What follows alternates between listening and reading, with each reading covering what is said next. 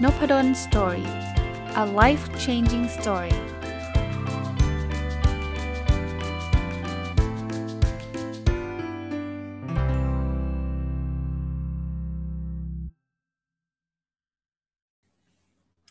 ครับสวัสดีครับ ยินดีต้อนรับเข้าสู่นพดล Story Podcast นะครับแล้วก็วันเสาร์ยินดีต้อนรับเข้าสู่รายการวิกเอนองเทอร์เ e เนอร์ผู้ประกอบการวันหยุดนะฮะต้องบอกว่าเสาร์นี้เริ่มเริ่มมีความเปลี่ยนแปลงเล็กน้อยนะเพราะปกติผมพูดอยู่คนเดียวเลย เอาหนังสือเรื่องผู้ประกอบการเอาอะไรต่างๆ มาแชร์ให้กับผู้ฟังนะครับ แต่วันนี้เนี่ยเปลี่ยนไปเป็นการสัมภาษณ์นะครับ ผู้ประกอบการตัวจริงนะครับ เคยเป็นทั้งผู้ประกอบผู้ประกอบการวันหยุดมาก่อน แล้วตอนนี้ก็กลายเป็น full time entrepreneur ไปแล้วนะครับ ก็ ขอต้อนรับคุณวิทูลสูงกิจบูลหรือเซนเซแปะนะครับ สวัสดีครับเซนเซแปะครับ สวัสดีครับอาจารย์ยินดี แล้วก็เป็นเกียรติมากเลยครับ ที่ได้มีโอกาสมาที่นพดล Story อีกครั้งหนึ่งนะครับต้องบอกว่าเคยสัมภาษณ์เซนเซแปะมาแล้วนะครับ แล้วก็เคยถูกเซนเซแปะเชิญไปสัมภาษณ์ก็ก็คุยกันอยู่เรื่อยๆนะครับแล้วก็ชื่นชมเซนเซแปะเนี่ยทำอะไรหลาย ๆ อย่างมากๆเลย ปัจจุบันเพจที่ดังมากๆ ก็คือสรุปให้นะครับ หลายคนคงได้มีโอกาสได้เข้าไปเข้าไปดูนะ ผมเริ่มต้นแบบนี้ก่อนครับ ผมผมรู้จักเซนเซแปะมาระดับหนึ่งแต่ให้เซนเซแปะเล่าให้ผมฟังดีกว่า เพราะว่าก่อนหน้านี้เซนเซแปะก็เป็นพนักงานประจำใช่ไหมครับ ลองเล่าช่วงเวลาตอนนั้นให้ฟังหน่อยนะครับว่าเอาเอาตอนเป็นพนักงานประจำอยู่เซนเซป้าทำงานประมาณไหนที่ไหนยังไงครับ ครับ ผมจบจาก คณะวิศวกรรมศาสตร์ พระจอมเกล้าพระนครเหนือครับปริญญาตรีคณะเครื่องกลเนาะแล้วก็จบปั๊บก็ได้งานทันทีเลย เพราะว่าช่วงนั้นมันเป็นช่วงที่เศรษฐกิจกำลังโตพอดีปี 4749นะครับจำได้ว่าหยุดพักจบปั๊บคืออาจารย์สอบปริญญานิพนธ์ผ่านปั๊บหยุด 2 สัปดาห์แล้วก็เข้างานเลย คือไม่ได้พักไม่ได้หยุดอะไรเลย แล้วก็ทำงานยาวเลยครับที่เดียวเลยก็คือที่บริษัทโตโยต้ามอเตอร์คอร์ปอเรชันนะครับก็คือเป็นบริษัทที่ทำเกี่ยวกับเรื่อง ออกแบบวิจัยและพัฒนา ผมเป็นรุ่นแรกนะครับ ความโชคดีของผมก็คือผมไม่เคยมีหัวหน้าคนไทยเลยครับ อาจารย์ก็จะเป็นแต่หัวหน้าชาวญี่ปุ่น แล้วก็ได้ไปทำงานที่ต่างประเทศ ก็ต้องบอกว่าอยู่ในองค์กรที่ซีเคียวมากเนาะอาจารย์เรานึกถึงโตโยต้าเราก็จะนึกถึงกับองค์กรที่ความมั่นคงสูง สวัสดิการดี มีโอกาสได้ไปทำงานต่างประเทศ รายได้ตอนที่อยู่ที่ต่างประเทศเนี่ยก็ปรับตามอ่า ตอนที่เราไปอยู่ในรายได้เราก็เพิ่มขึ้นด้วยนะครับ คือพูดง่ายๆคือไม่ไม่มีความจำเป็นจะต้องมาคิดถึงเรื่องการทำธุรกิจเลย ถ้าว่ากันตรงๆนะครับอ่าผมใช้เวลาประมาณสักสิบสองปี ในการทำงานประจำตลอดเลย ตอน12ปีแรกเนี่ยยังไม่เคยมีความคิดเรื่องการจะเป็นองค์ประกอบหรือวิกเอนองค์ประกอบเลยครับครับผมก็เล่าสั้นๆประมาณนี้ครับคราวนี้น่าสนใจครับ เพราะว่าผมคิดว่าคนฟังหลายคนเนี่ยก็อาจจะเป็นพนักงานประจำเหมือนกับที่เซนเซแปเคยเป็นนะ อะไรเป็นเป็นจุดเปลี่ยนแรงบันดาลใจที่บอกว่า เอ้ย เราอยากทำเป็นองค์ประกอบละหรือจะเป็นวิกเอนองค์ประกอบก็ได้ อาจจะต้องใช้คำนี้ก็ได้นะครับ แต่ว่าอะไรเป็นจุดเปลี่ยนครับ โอเค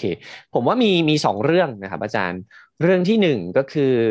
หลังจากกลับที่ประเทศญี่ปุ่นเนี่ยครับไปไปทำงานได้ประมาณสักสองปีกลับมาก็เริ่มเจอกับฐานภาษี ซึ่งเราไม่เคยสนใจเรื่องภาษีมาก่อนเลยเนาะแล้วเรารู้สึกเฮ้ยโอ้ฐานภาษีมันเริ่มสูงเนี่ยเรามีความสามารถในการลดหย่อน เรามีเงินเหลือเราลงทุนได้ พอเราหนังสือขออนุญาตแชร์นิดนึงแล้วกันเนาะหนังสือมันนี่ซัมมารีที่พี่หนุ่มเขียนไว้ครับ แล้วผมไปช่วยสรุปเนี่ย มันจะมีอยู่คำหนึ่งคือเริ่มเหลือเริ่มรวย คือผมเก็บเงินตอนที่ไปทำงานที่ประเทศญี่ปุ่นได้เยอะมาก แล้วก็คิดไม่ออกว่าเฮ้ยจะทำอะไรดีนะครับ ตอนนั้นก็เป็นจุดเริ่มต้นที่มองหาว่าเออเราจะสามารถเอาเงินไปต่อเงินได้ยังไงบ้าง ธุรกิจก็เป็นหนึ่งที่เป็นหนึ่งในสิ่งที่คิดเอาไว้นะครับ แต่ตอนนั้นเนี่ย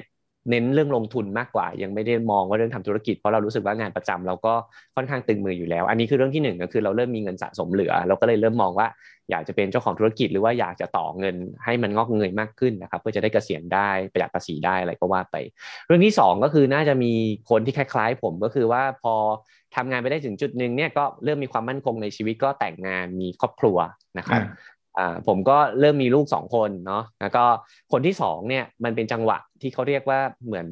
อ่าคล้าย ๆ เหมือนเขาบอกว่าชีวิตคนเราอาจารย์จะมีวิกฤตชีวิตสองรอบ รอบแรกคืออายุ 25 รอบที่ 2 อายุ 35 บวกลบนะครับนี่คืองานวิจัยเนาะ25 มันคือช่วงที่เราเอ่อแบบจะเรียนต่อโทดีไหม จะเปลี่ยนอาชีพดีไหม ไปเรียนต่างประเทศดีไหม หรือแฟ นที่เราคบอยู่สมัยเรียนมหาวิทยาลัยเนี่ยมันจะถึงเวลาที่แบบเหมือนต่างคนต่างทำงาน มันจะต้องแยกย้ายไหมอะไรคือเบนจเพศจะเป็นช่วงหนึ่งช่วงที่สองที่ผมเจอช่วงอายุยี่ห้าผมผมผ่านไปได้ก็คือผมไปทำงานที่ประเทศญี่ปุ่นเนาะแต่ก็คือยังคบกับภรรยาคนปัจจุบันซึ่งก็คือแฟนได้ แต่ว่าไอ้วิกฤตรอบที่ 2 อายุ 35เนี่ยครับก็คือหลังจากทำงานที่โตโยต้าได้ 12 ปีเนี่ยไม่รอด เพราะว่าเราบริหารเรื่องของชีวิต กับเรื่องของงานกับเรื่องของครอบครัวไม่ได้เลยคือด้วยความว่าเราอาจจะโชคดีว่าผู้ใหญ่รักแล้วก็เมตตาเนาะเราก็โปรโมทค่อนข้างเร็วงานกับความสามารถเราเนี่ยมันแบบใกล้เคียงกันมากเลย คือเราต้องพยายามแบบตลอดเวลาไม่สามารถจะชิลได้เลยอะไรเงี้ยครับในขณะเดียวกันเราก็มีภาระหน้าที่ใหม่ก็คือการเลี้ยงดูลูกสองคน ผมไม่ได้เลี้ยงลูกเองเลย แทบจะต้องแบบให้คุณแม่ช่วยเลี้ยงให้ที่ต่างจังหวัดอะไรเงี้ยเราก็เริ่มรู้สึกว่าอืม ไลฟ์สไตล์เนี้ยมันอาจจะเริ่มไม่เหมาะกับเราแล้ว ก็เลยมองหาว่าเออมันมีธุรกิจอะไรบ้างที่เราอาจจะทำเพื่อจะมาชดเชย เอาลูกเรากลับมา ซึ่งต้องบอกก่อนนะครับว่าย้ำนะครับว่าไม่ได้มีความรู้สึกว่าการทำงานประจำมันไม่ดีอะไรเลยนะครับแค่มันไม่เหมาะกับเราแค่ช่วงนั้นเองนะครับไม่ได้เชียร์ให้ทุกคนจะต้องแบบเปลี่ยนเหมือนผมด้วยว่าอะไรนะครับนี่คือจุดเริ่มต้นที่ทำให้เริ่มมองหา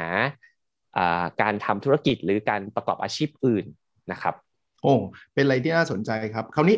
พอถึงจุดนั้นปุ๊บเนี่ยเซนเซแปตัดสินใจออกมาเลยไหมหรือว่าเริ่มเริ่มทำอะไรที่เริ่มเป็นอาชีพที่สองที่สามระหว่างทำงานโอเคครับ จริง ๆ มีสองปัจจัยที่ทำให้ผมเปลี่ยนค่อนข้างเร็ว คือผมใช้เวลา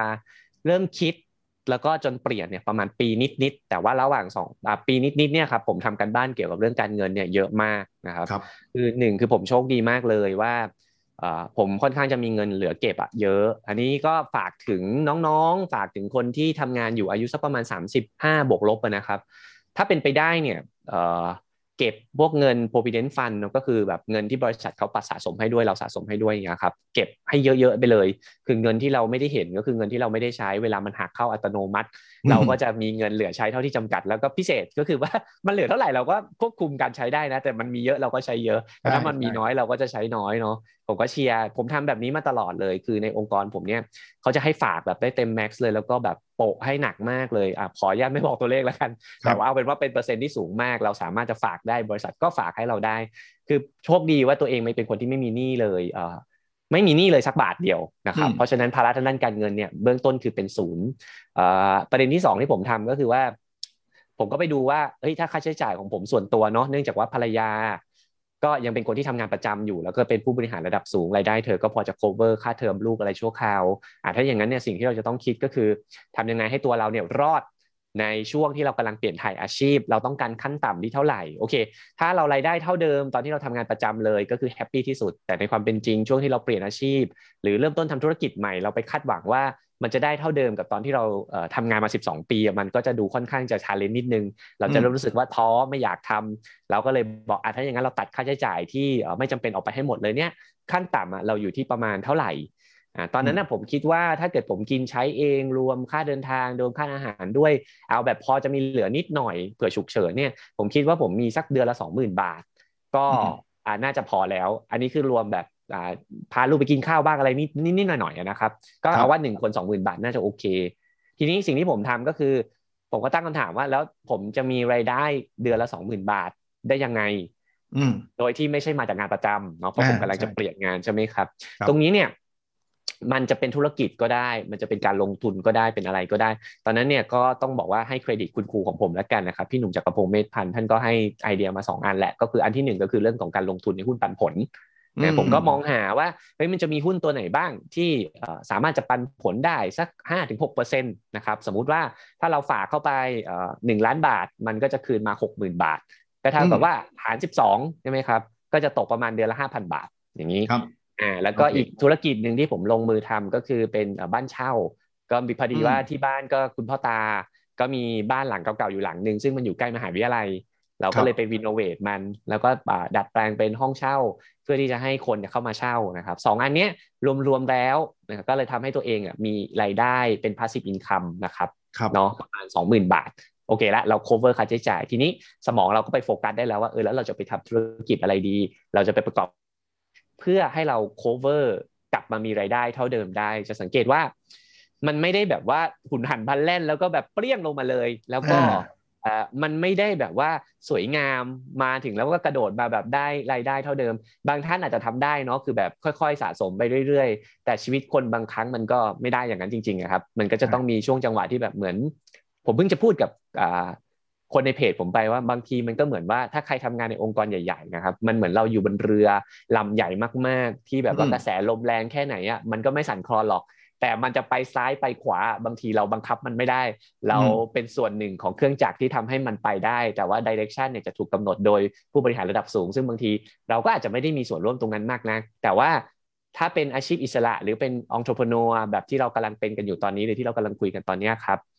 มันก็จะเป็นลักษณะเหมือนจะเป็นแบบเราเป็นเรือลำเล็กเนาะคล่องตัวไปไหนก็ได้ แต่เวลามันเจอกระแสขึ้นลมใหญ่ๆอะยกตัวอย่างเช่นช่วงนี้โควิดอะไรอย่างเงี้ยมันก็จะรับผลกระทบเยอะหน่อย แต่มันก็มีอิสระในการที่เราจะเลือกว่าเราจะไปทางไหน จะหยุดพักหรืออะไร แต่ของผมอะมันจะเป็นอารมณ์ประมาณว่าเรือลำเล็กผมก็ยังไม่ค่อยมี ผมก็กระโดดลงจากเรือลำใหญ่เลย ซึ่งก็จริง ๆ ก็ไม่แนะนำนะ ถ้าย้อนกลับไป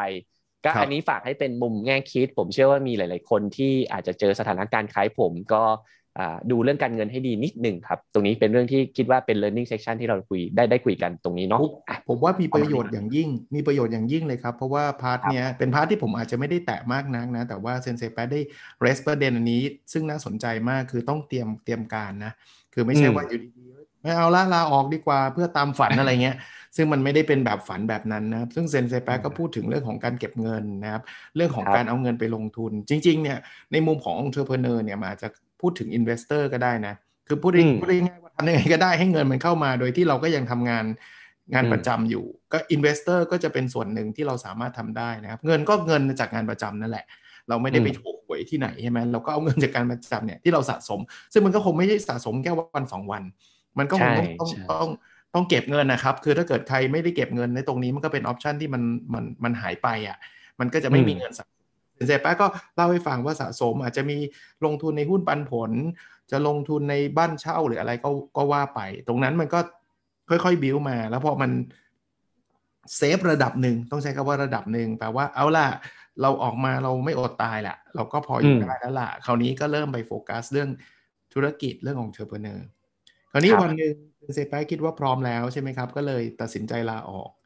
ตอนนั้นมีในหัว ไหมครับว่าแล้วจะทำอะไรต่อนอกจากไอ้ที่ปันผลกับเออเป็นเรื่องอะไรนะบ้านเช่าอะไรพวกนี้ครับมีอะไรแบบคิดไว้ตั้งนานแล้วว่าฉันอยากทำเรื่องนี้หรือว่า หรือว่ายังไม่ได้คิดออกมาแล้วเดี๋ยวค่อยคิด เนื่องจากเรามีรองรังไว้ระดับหนึ่งอ่าฮะมีมีความตั้งใจอย่างหนึ่งตั้งแต่แรกแล้วครับเป็นสำหรับผมมันคือ the most powerful question คือคำถามที่ทรงประสิทธิภาพที่สุด หรือดีที่สุดตั้งแต่เคยตั้งคำถามให้ตัวเองมาเลยนะครับวันนั้นผมจำได้เลยว่าผมไป นั่งคุยกับตัวเองตอนนั้นเราตัดสินใจชัดเจนแล้วว่าเออโอเค เราอาจจะต้องเปลี่ยนอาชีพ ใช้คำนี้เนาะคือลาออกมันอาจจะดูแบบรุนแรงเหมือนกันเลยแต่แบบคำว่าเปลี่ยนอาชีพเนาะมันจะดูซอฟต์กว่าหน่อยนึงเพราะว่ามันไม่ได้มีอะไรดีกว่ากันหรอกมันก็แค่เป็นการเปลี่ยนสเตตัสจากอาชีพหนึ่งไปอาชีพหนึ่งเท่านั้นเอง ตั้งคำถามกับตัวเองว่าเออตลอด 12 ปีอะเราโฟกัสจากการเป็นวิศวกรที่ดี การเป็นหัวหน้างานที่ดี แต่ตอนนี้เรากำลังจะเปลี่ยนมันแล้วงั้นอนุญาตให้ตัวเองคิดสักนิดนึงไหมว่าเออถ้าไม่ได้ประกอบวิชาชีพวิศวกรอีกต่อไปเนี่ย คุณอยากเป็นอะไรผมว่าเป็นคำถามที่ดี แต่เป็นคำถามที่ตอบยากมากคือว่าตอบยากมากครับอาจารย์เรื่องที่เกิดขึ้น คือ ผมใช้เวลาอยู่กับคำถามนี้ประมาณสองเดือนอาจารย์ เพราะว่ามันนึกไม่ออกจริงๆ เพราะว่าเวลาใครที่คล้ายผมเนี่ยทำงานในองค์กรมาสักพักหนึ่งเนี่ยครับบางทีเราจะหลงลืมว่าเออจริง ๆ เราชอบอะไร เรามีฝันอะไร เราสนุกกับเรื่องอะไร เพราะว่าเราใช้เวลากับโฟกัสกับสิ่งที่ทำงาน ซึ่งมันเป็นความที่เราเป็นมืออาชีพนะ ผมว่าดี แค่ว่าบางทีเราจะลืมไปว่าเราทำอะไรได้ดีอะไรอย่างเงี้ยครับจนวันหนึ่งผมจำได้เลยว่าเออเป็นเหตุการณ์ที่ไม่รู้ว่าบังเอิญหรือเปล่านะครับ ผมไปพาลูกคนเล็กไปฉีดวัคซีน แล้วก็ก่อนจะกลับก่อนจะออกจากโรงพยาบาลน่ะก็แวะเข้าห้องน้ำแป๊บหนึ่งแล้วอยู่ๆมันก็แบบเหมือนมี moment ปิ๊งแว้บมาว่า เออเฮ้ยทำไมไม่ลองเขียนเรื่องนี้ซะหน่อย คือปกติผมเป็นคนที่เล่น Facebook แต่ว่า ปี 2014 นะอาจารย์ 2015 2016 แถวๆนี้ครับ เล่นแต่ว่าก็คือไม่โพสต์ไม่อะไรก็คือไปดู แต่ว่าไม่แชร์ไม่อะไรจะไม่เป็นอินฟลูเอนเซอร์ไม่อะไรเลย คือดูอย่างเดียวส่องชาวบ้านอย่างเดียว วันนั้นอยู่ดีๆก็แบบเกิดอารมณ์ว่าแบบเฮ้ยลองเขียนซะหน่อยอะไรอย่างเงี้ยครับ มันเหมือนว่าจิตใต้สำนึกของเราอันตรงนี้ฟังเชื่อก็ได้ไม่เชื่อก็ได้นะครับอันนี้เอาเอาว่าพิจารณาเป็นเป็นเป็นประสบการณ์ส่วนตัวแล้วกัน มันเหมือนจังหวะที่เราเริ่มลงมือพิมพ์อะไรบางอย่างเนี่ยครับในห้องน้ำเลยนะ ร่างกายมันอะเหมือนบอกอาการว่าเออเนี่ยแหละคือสิ่งที่คุณกำลังตามหาอยู่นี่แหละคือคำตอบที่คุณต้องการ ความรู้สึกมันเป็นอย่างนั้นจริงอาจารย์ แล้วเราก็บอกกับตัวเองเลยว่าเออเฮ้ยลองเป็นนักเขียนดูไหมเสร็จแล้วก็ก็ยึกย้อนกลับไปเลยเออเฮ้ยจริงตอนสมัยที่เราเรียนประถมอะเราก็ได้รางวัลเขียนเรียงความวันพ่อวันแม่บ่อยมากเลยนะ คนอื่นเขาเขียนกันหนึ่งหน้ากระดาษอาจารย์นึกถึงสภาพกระดาษสมัยก่อนออกไหมครับใครอายุประมาณ 40 ใกล้ผมจะนึกถึงกระดาษสมัยก่อนออกที่มันเป็นแบบกอไก่ขอไข่แล้วมันจะมีเส้นเส้นเส้นเส้นอะ อ่าอาจารย์จะให้ฉีกกระดาษขึ้นมาแผ่นหนึ่งแล้วก็บอกว่าเขียนเรียงความวันพ่ออะไรเงี้ยใช่ไหมครับคนอื่นจะเขียนได้ประมาณหนึ่งแผ่น ผมเขียนได้คู่หนึ่งคือสี่หน้าอ่าแล้วได้รางวัลบ่อยมากเลยแบบกลับไปดูรางวัลเออตอนนั้นได้รางวัลบ่อยมากเลยเนาะเวลาไปพูดก็ได้รางวัลพูดบ่อยทำไมเราไม่เคยใช้ทักษะนี้เลยวะพอเรามาเป็นวิศวกร ยิ่งอยู่ในองค์กรที่ต้องสรุปประเด็นอะไรเงี้ยเนาะมันยิ่งยิ่งกับคนละคนละโลกเลยอะไรเงี้ยครับเราเลยเออเฮ้ยมาเขียนกันหน่อยเลยก็เลยคิดว่าเฮ้ยจะลองทำธุรกิจจะลองประกอบอาชีพเกี่ยวกับเรื่องการเขียน จนตั้งแต่วันนั้นนะครับ 2016 จนถึงปีนี้ 2021 ก็ยังคงอยู่บนเส้นทางเดิมก็คือเป็นนักเขียนเนาะ ตอนนี้ก็มี 5 เล่มแล้วกำลัง on going ตามอาจารย์ไปนะครับห่างๆ ก็ก็ยังเอนจอยกับการทำธุรกิจที่เกี่ยวกับเรื่องการให้ความรู้ผู้คนหนังสือ ไม่ว่าจะเป็นวิทยากรเป็นนักเขียนนะครับ ครับต้องบอกว่าผมผมย้อนเวลากลับไปนิดนึงนะว่าตอนตอนนั้นเนี่ยที่รู้ตัวเองว่าชอบเขียนเนี่ยรู้ตอนนะครับ หรือว่ารู้ก่อนที่จะลาออกเริ่มรู้แบบชัดๆตอนพอพอคือมันจะมีโปรเซสนะครับว่าแบบเราจะลาออกเนี่ยเนื่องจากว่าหน้าที่รับผิดชอบเรามันก็ค่อนข้างเยอะ เราเราคิดว่าเราอยากจะให้คนเขาแบบเราไปแบบให้คนเขารักเราอะ เราก็เลยจะบอกผมเป็นคนที่บอกบริษัทล่วงหน้านานมากๆเลยครับ ผมบอกล่วงหน้าประมาณปีหนึ่งว่าผมจะออกเออปกติก็จะสามเดือนตามมารยาทอะไรอย่างนี้เนาะแต่ผมคิดว่าผมบอกบริษัทประมาณปีหนึ่งเพื่อให้เขามีเวลาในการเตรียมตัวอะไรนู่นนี่นั่น แล้วก็เอ่อตรงนั้นนะครับจะเป็นช่วงที่ตั้งคำถามกับตัวเองแล้วเพราะว่าเรารู้แล้วว่าปลายทางหนึ่งปีข้างหน้าเราจะไม่ได้ประกอบวิชาชีพนี้แล้ว ก็เลยตั้งคำถามเนาะใช้เวลาประมาณ 2 เดือน เพราะฉะนั้นเนี่ยช่วงที่ยังทำงานประจำอยู่เนี่ยครับก็ มีโอกาสได้เริ่มลอง จะบอกว่าเป็นธุรกิจก็ได้นะก็คือ เริ่มเขียนก็คือเริ่มทำเพจเริ่มลงมือนู่นนี่ก็คือพูดง่ายๆก็คือว่าไม่ได้ไม่ได้กระโดดลงเรือแบบไม่มีห่วงยางไม่มีอะไร ก็คือมีแผนว่าจะไปตรงไหนจะทำอะไรบ้าง การเงินเป็นยังไง อยากจะประกอบวิชาชีพอะไร แล้วค่อยตัดสินใจเปลี่ยนอาชีพ อันนี้อาจจะเป็นอีกหนึ่งทีนะครับ ที่ใครที่กำลังคิดอยู่ ว่าเออจะเปลี่ยนดีไหมหรือว่าจะทำคู่กัน อันนี้ก็ คิดว่าควรจะต้องมีไอเดียหรือมีเบาะแสสักนิดหนึ่งก่อนที่เราจะเริ่มขยับขยายครับ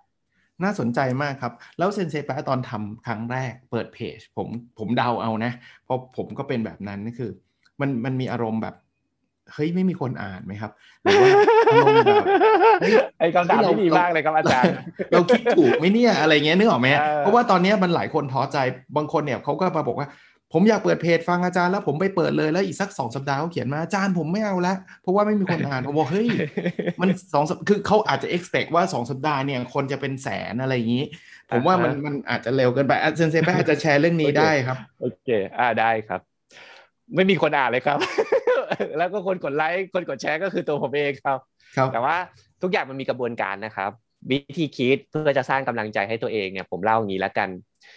ผมไม่ได้เริ่มจากการเปิดเพจโดยตรง ผมเริ่มจากการเขียนอะไรบางอย่างในหน้าวอลตัวเองนี่แหละครับคือหน้าวอลเราเราก็จะมีเพื่อนเราเนาะแล้วก็เราไปปฏิสัมพันธ์กับใคร Facebook เขาก็จะมองว่าคนนี้ใกล้ชิดกันมันก็จะไปขึ้นหน้า wall คนอื่นเขาใช่ไหมครับ ก็เขียนไปเฮ้ยเริ่มเพื่อนเริ่มชอบอ่าเพื่อนเริ่มมาเม้นอะแสดงว่า โพสต์นี้ของเราดีอะไรอย่างงี้ใช่ไหม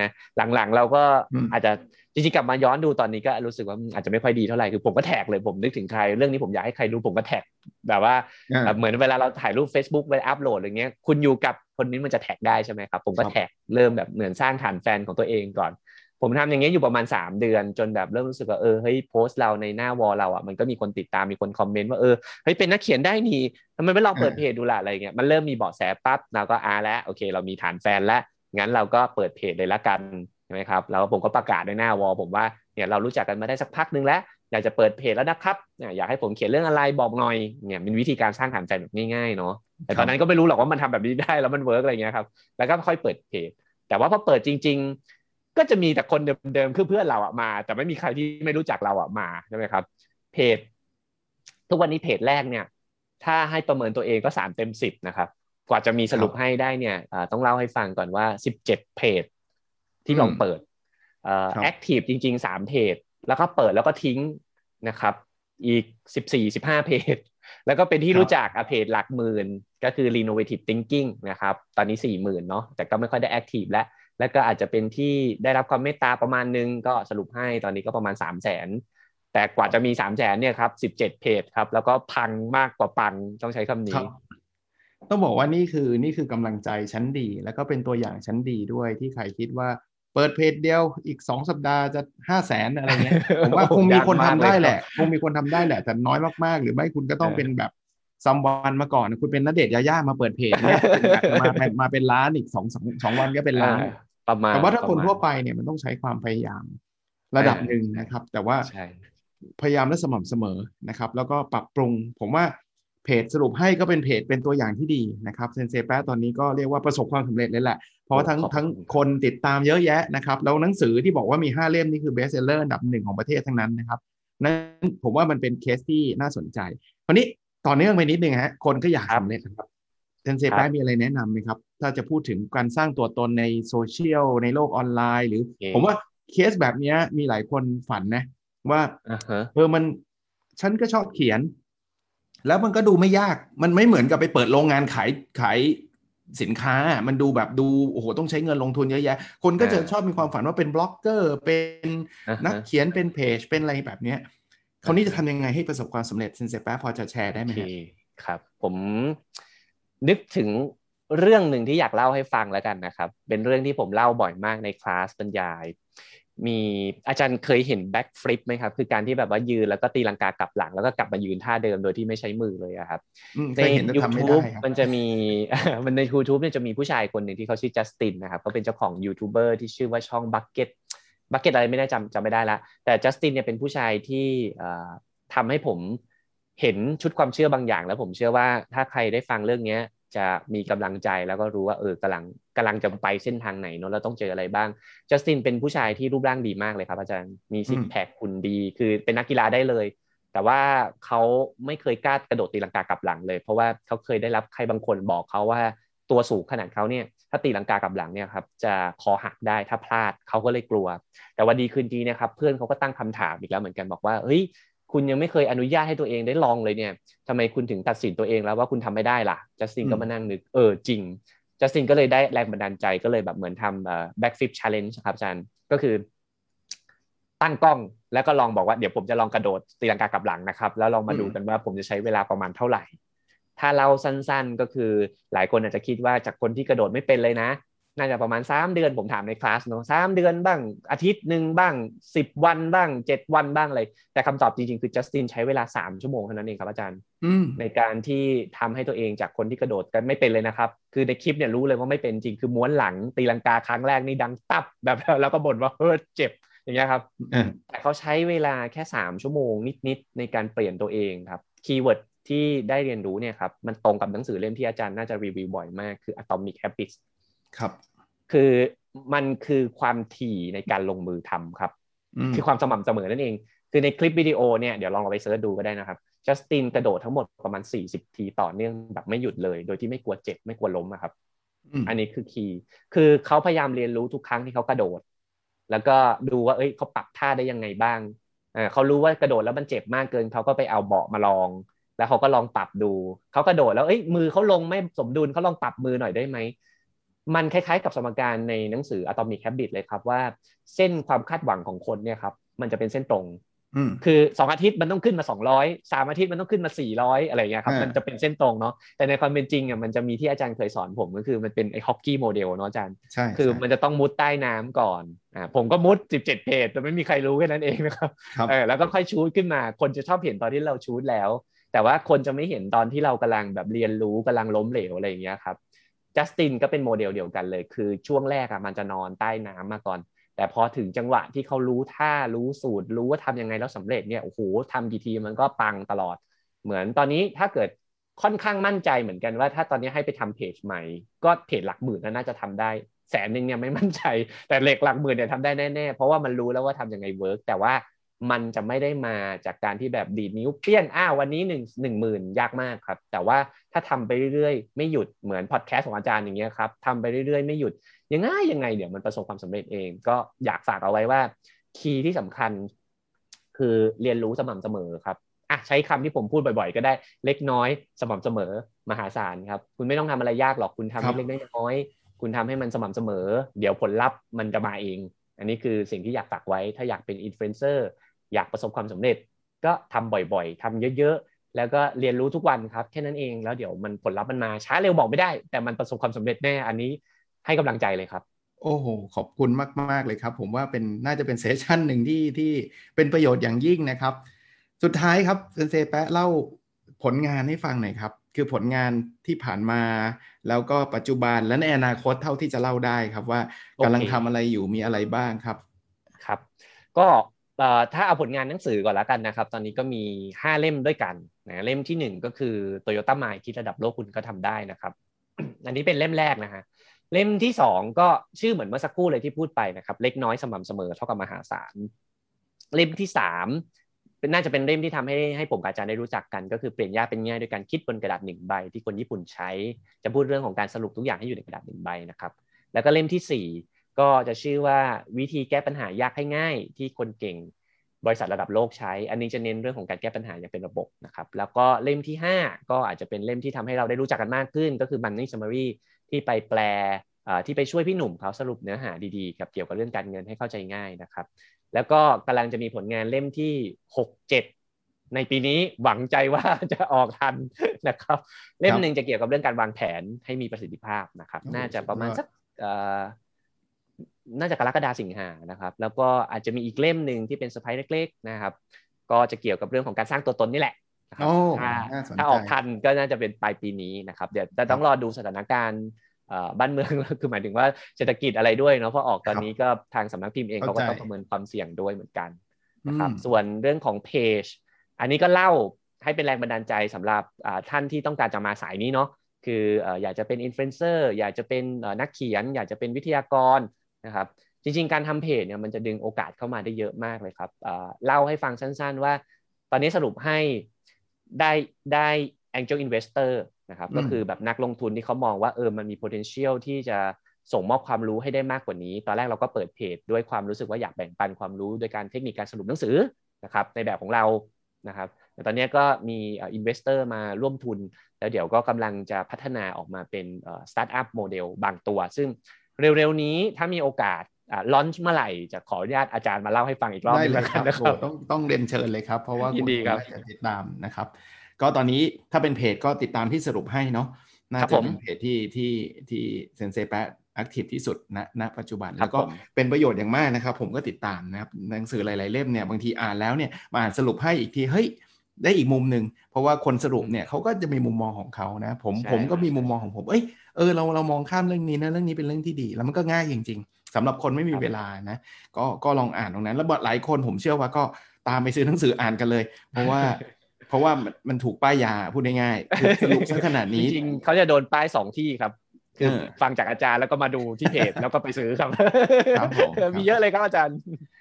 ก็ขอบคุณเซนเซแป๊ะเป็นอย่างสูงนะครับ ที่วันนี้ได้ให้เวลานะครับในการสัมภาษณ์แล้วก็ผมก็คิดว่ามันน่าจะเป็นประโยชน์กับคนที่ อยากจะเป็นวิกแอนนองเทอร์เพเนอร์หรือแม้กระทั่งอยากจะออกมานะวันนี้มีมีบทเรียนหลายเรื่องเลยนะว่า ตั้งแต่ตอนแรกคิดยังไงเตรียมพร้อมยังไง แล้วออกมาแล้วเจออะไร แล้วก็จะทำยังไงให้ประสบความสำเร็จนะครับ ขอบคุณเซนเซแป๊ะอย่างยิ่งครับ สวัสดีครับครับ สวัสดีครับ